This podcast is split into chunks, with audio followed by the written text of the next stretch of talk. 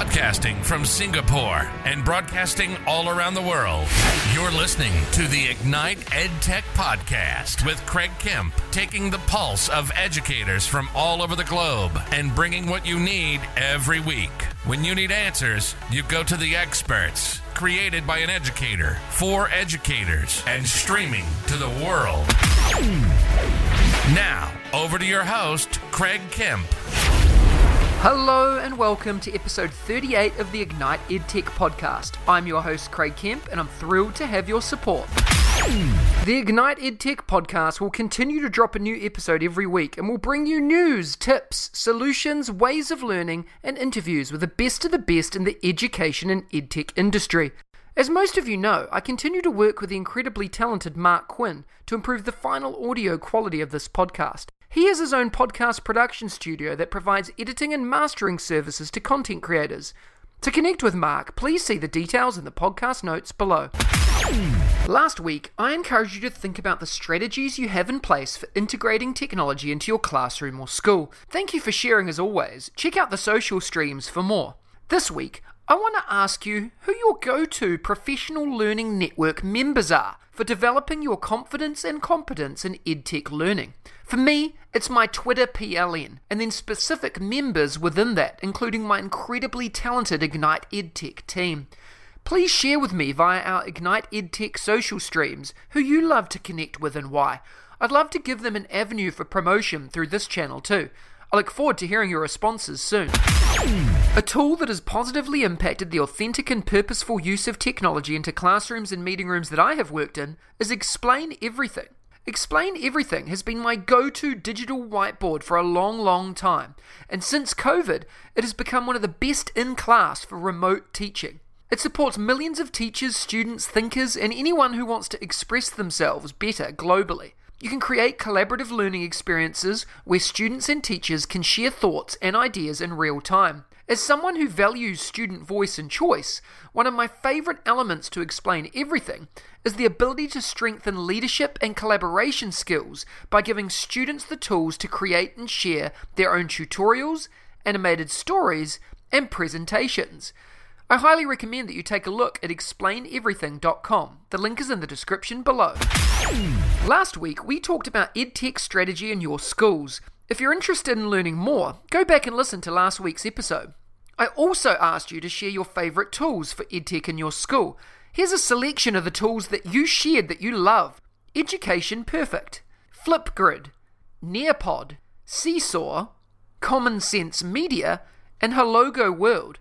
Thank you for sharing. Make sure you check out these links in the podcast notes below and see what people are raving about. This week, I wanted to focus on EdTech professional learning in schools after I launched the Ignite EdTech professional learning portal this week. Over the coming weeks and months, the Ignite EdTech team will be launching multiple learning courses for the different learners in your school building and beyond. Starting this week, our first course is live to support IT support staff in schools better understand teachers, learning processes, and pedagogy.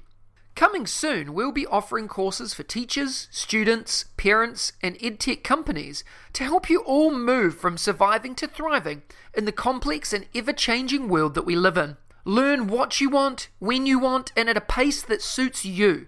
You can learn more by visiting learning.igniteedtech.com. The link is in the description below. One of the critical elements to building a sustainable and forward thinking edtech strategy and program is professional learning.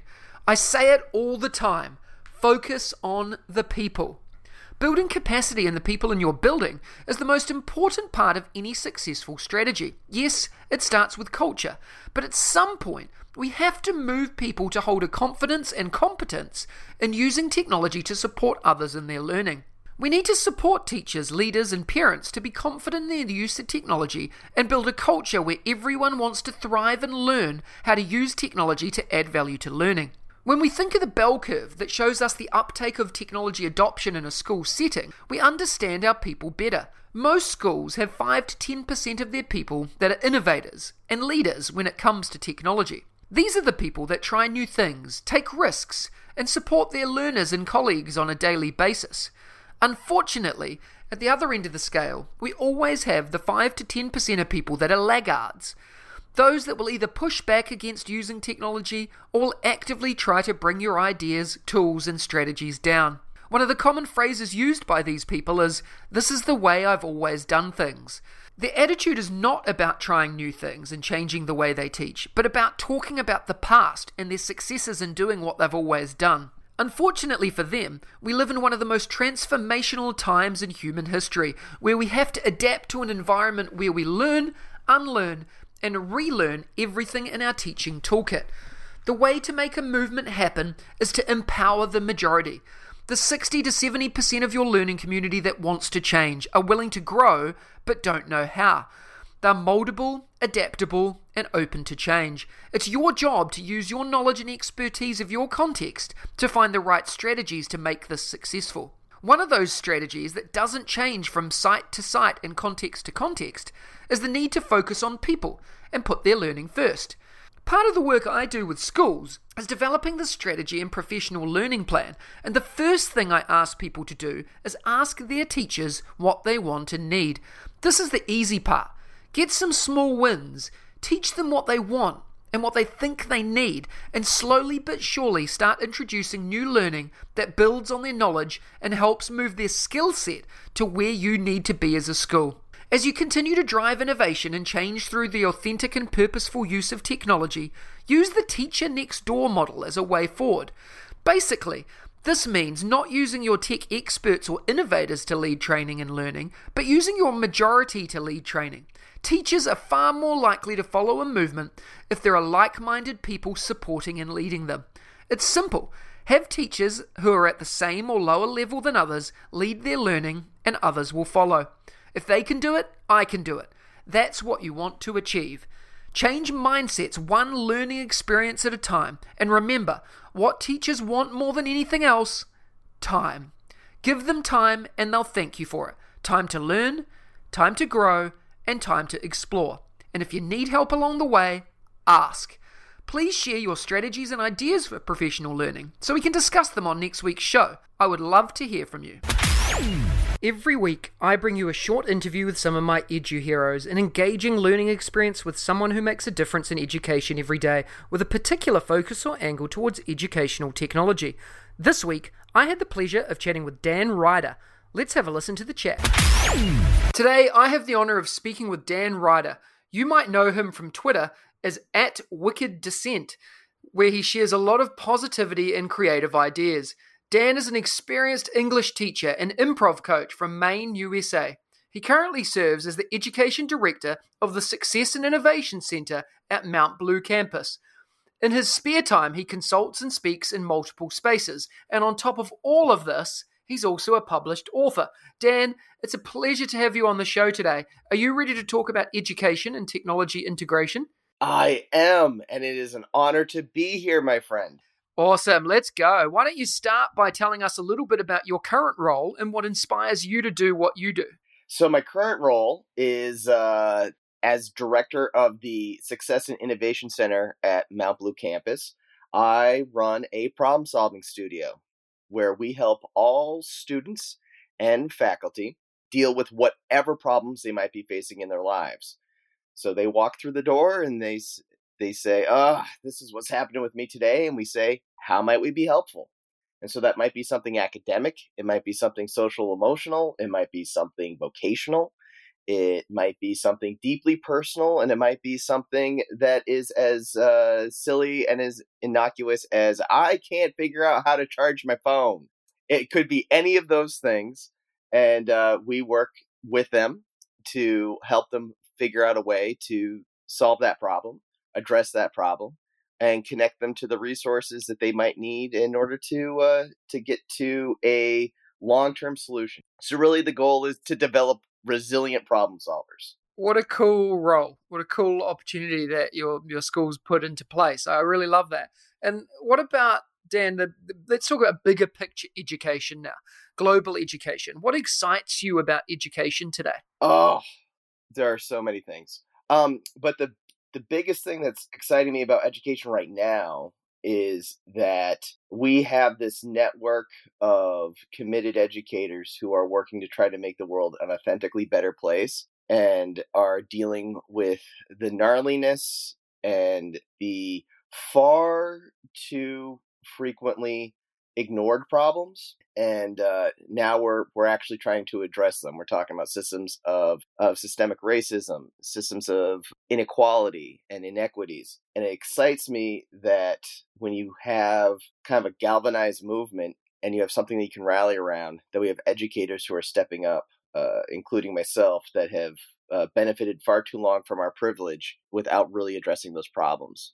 And I feel like we have the tools, we have the resources, we have everything that we we need in order to make actual change happen. And as tragic as the circumstances are around the reasons why we have to make this movement now, it gives me hope and it sparks uh, my creativity. It sparks my my interests and desires and the reason why I got into education to begin with um, to work on that uh, right now. Yeah, I love that. And I know you do a lot with educational technology, and a lot of the people listening today um, are here to, to learn a little bit more about EdTech.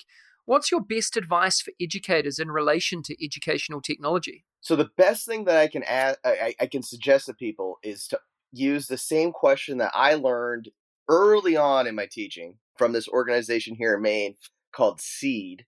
Um, it's an organization that no longer exists, but it was it was amazing. It was this peer to peer professional development model, and it was outstanding. And in Seed, we used this framework called high quality teaching and learning through technology. And there were there was a set of it was like a rubric almost to go by when you're you're integrating tech. But the number one thing on there, the one that I always hold on to is value added. What does the technology bring for value added to your experience? And so often we get excited about a new set of bells and whistles, but until we like actually ask that question, we don't realize, oh, all this does is the same thing I'm already doing, but just in digital. Or it does the same thing that I'm already doing, but with a fancier looking screen.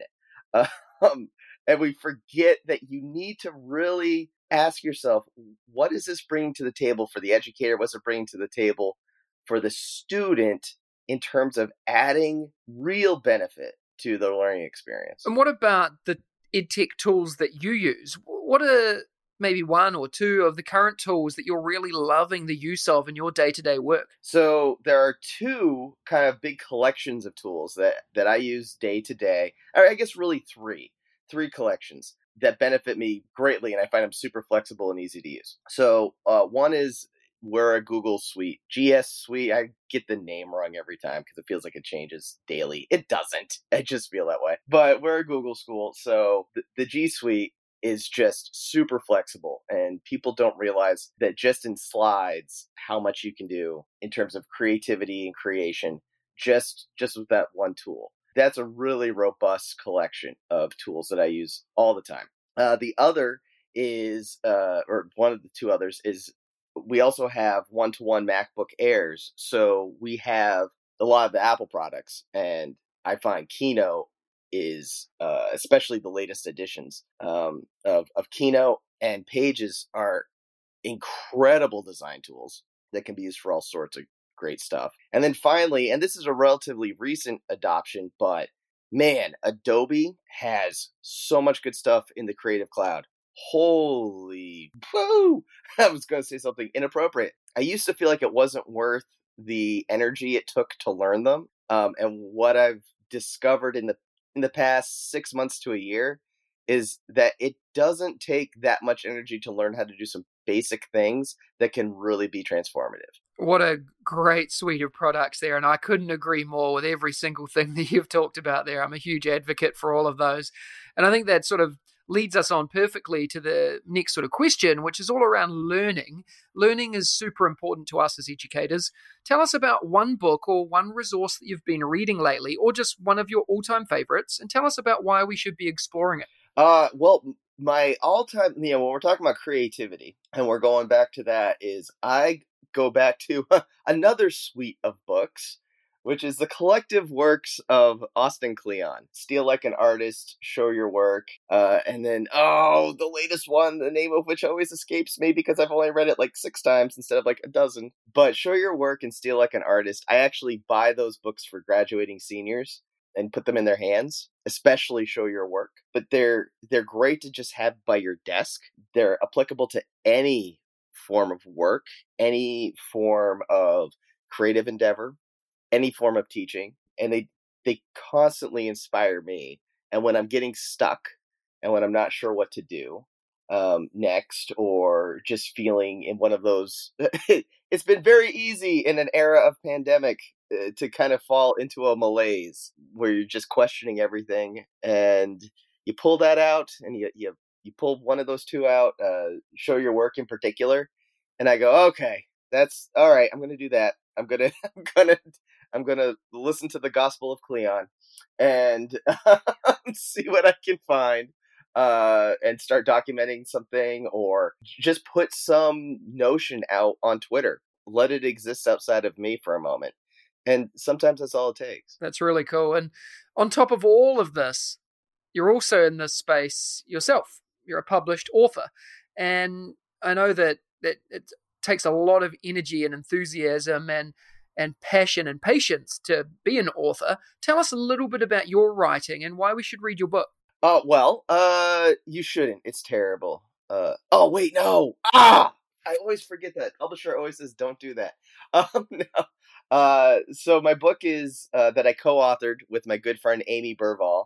Uh, you should follow her at Amy Burvall on the Twitters if you if you haven't because she's amazing. Uh, it's called Intention: Critical Creativity in the Classroom, and it's currently published by Blend Education from John Spencer. The process of writing the book was uh, kind of amazing because Amy and I had become really good friends through the process of sharing ideas back and forth, her in Hawaii, me in Maine, and uh, working with our students kind of collaboratively, even at times. But a couple of tweets back and forth, uh, and we we come up with a new strategy to use in our classroom that day and then we try it out and we tell each other how it went or we get sparked by something else we'd see. So putting it together as a book we thought it was like a natural fit because it was just oh these are like things that we're already doing. This is great. This won't be hard at all. Except writing words on a page is quite challenging when you are trying to capture something that comes naturally to you and also you know is a little weird and a little eccentric and a, a little off kilter from what people uh, typically encounter in teaching and learning. so you want to make sure that that when you're framing it, it, it's accessible to folks and it invites people in. And that was that was one of the the most challenging parts about putting it together was to make sure that the book created a place for people who weren't comfortable in those spaces to feel like, oh, oh, I can do this. Um, because I'm just a schmuck from Maine. I mean, I'm not, I'm not like, like some like, uh, you know, brilliant genius, you know, who sits around in his lab and comes up with all this stuff. Um, I just, I'm just a, a guy who makes a ton of mistakes, but is willing to try things. Hopefully, the book provides angles in for people to do that. Um, there's 40 plus activities for using creative expression in any classroom in there. And they're t- connected to educational technologies in, in terms of they show you how you could amplify, but they're really, they're tech agnostic, they're content agnostic, meaning you can amplify them through technology or you can choose not to.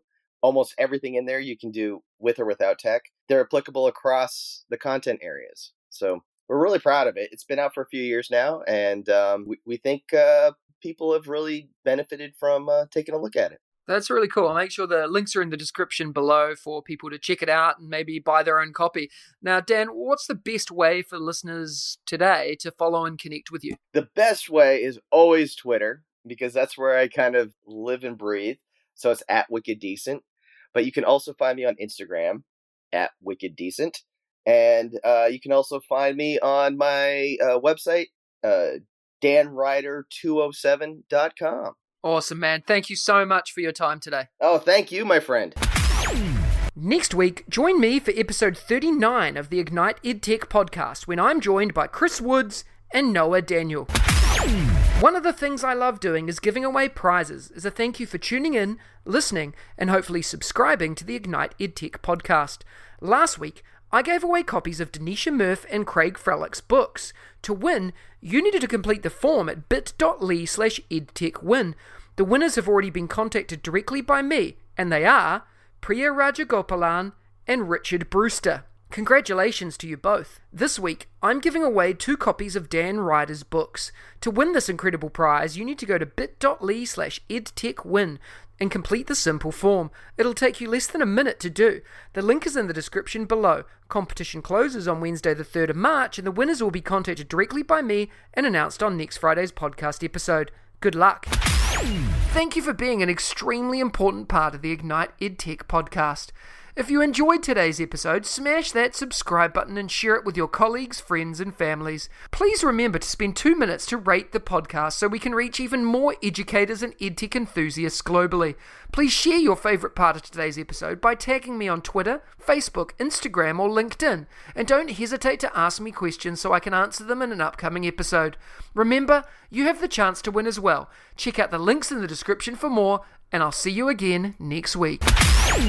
If you liked today's episode, please don't forget to subscribe so you don't miss another episode. And be in the drawing to win prizes every week. If you know others that would enjoy the show, please hit that share button and brighten their day. Join us again next week for your weekly EdTech hit with at Mr. Kemp NZ. We'll see you again soon.